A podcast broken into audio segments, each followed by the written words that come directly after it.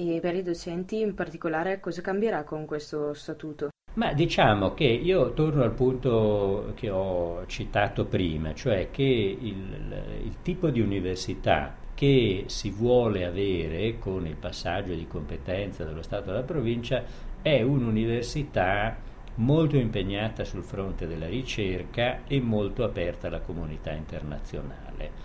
E, e Trento lo è già questo, no? però secondo me questo è un punto positivo e i docenti dovrebbero essere, come dire, contenti di sapere che la provincia autonoma di Trento si è impegnata e si è impegnata in una norma di attuazione, quindi in un testo, come dire, legislativo che vincola non solo l'università, ma vincola anche la provincia. A fare dell'Università di Trento una università ad alto tasso di ricerca e ad alta qualità della didattica in tutti i settori, quindi lei è una studentessa di filosofia e se un domani vedesse che il livello degli investimenti nel settore della filosofia sta un po' calando, lei potrebbe dire, norma di attuazione alla mano, cara provincia, qui c'è un impegno a investire in tutte le attività dell'università, quindi non solo in ingegneria, ma anche in filosofia, non solo nelle neuroscienze, ma anche in giurisprudenza, perché tutti gli studenti di,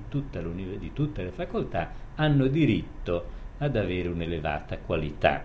Questo naturalmente vuol dire che i professori devono lavorare tanto, che devono essere sottoposti a dei controlli. Ecco, però c'è, qui c'è un impegno, per cui se domani mattina la provincia di Trento dicesse ma no, io in fondo voglio un'università di serie B, voglio un'università che si prepara, che ne so, appunto dei bravi professionisti, ma non mi interessa niente della ricerca, non potrebbe farlo. Quindi in questo senso io dico guardiamo a, a, anche a questo elemento positivo, no? qui c'è un impegno che è sancito da una norma e che è un impegno molto significativo. Quello che lei dice, dire io come studentessa sono preoccupata per questi aspetti, questo è vero e forse sarebbe importante che anche all'interno della nostra università si sviluppasse non solo una, menti- una, mentalità di competizione, che è molto importante, ma la competizione deve essere fatta all'esterno. Cioè è importante che la nostra facoltà di lettere, la nostra facoltà di giurisprudenza sappia di dover confrontarsi con le migliori facoltà di lettere di giurisprudenza eh, italiane e anche europee. Però al nostro interno non ha tanto senso che ci sia una competizione, che noi filosofi ci mettiamo in competizione con gli ingegneri, perché è come diciamo confrontare le mele con le pere, facciamo delle cose diverse, magari siamo bravissimi tutti e due in campi diversi.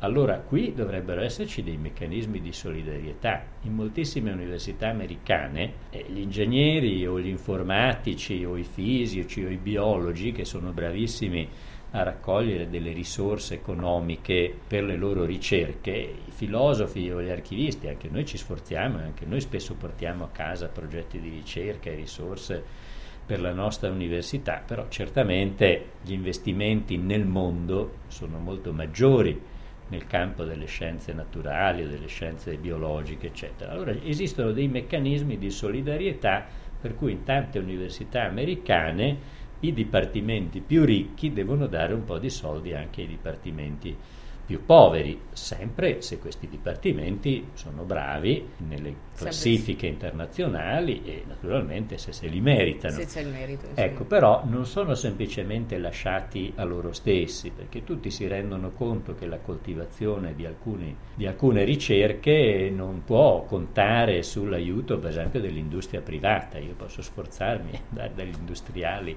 farmi finanziare delle ricerche in campo filosofico archeologico, ma giustamente loro dicono, eh, insomma, l'aiuto che tu puoi dare alla nostra industria, aiuto indiretto. Limi- eh. Anche se molte volte appunto ho sentito di rari casi di, di industrie che cercavano per esempio da, appunto dei filosofi dal punto di vista di organizzazione questo è verissimo, questo è verissimo. Soprattutto e, in Germania ho sentito.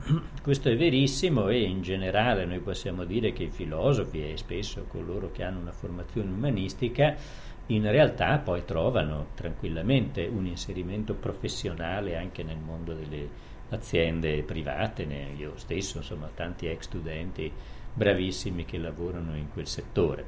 Però diciamo questo è come dire un effetto quasi secondario, no? diciamo del beneficio secondario che possono averne le aziende o le industrie. Va bene, allora ringraziamo il professor Nicoletti. Grazie a La voi. Ringrazio e arrivederci. Arrivederci.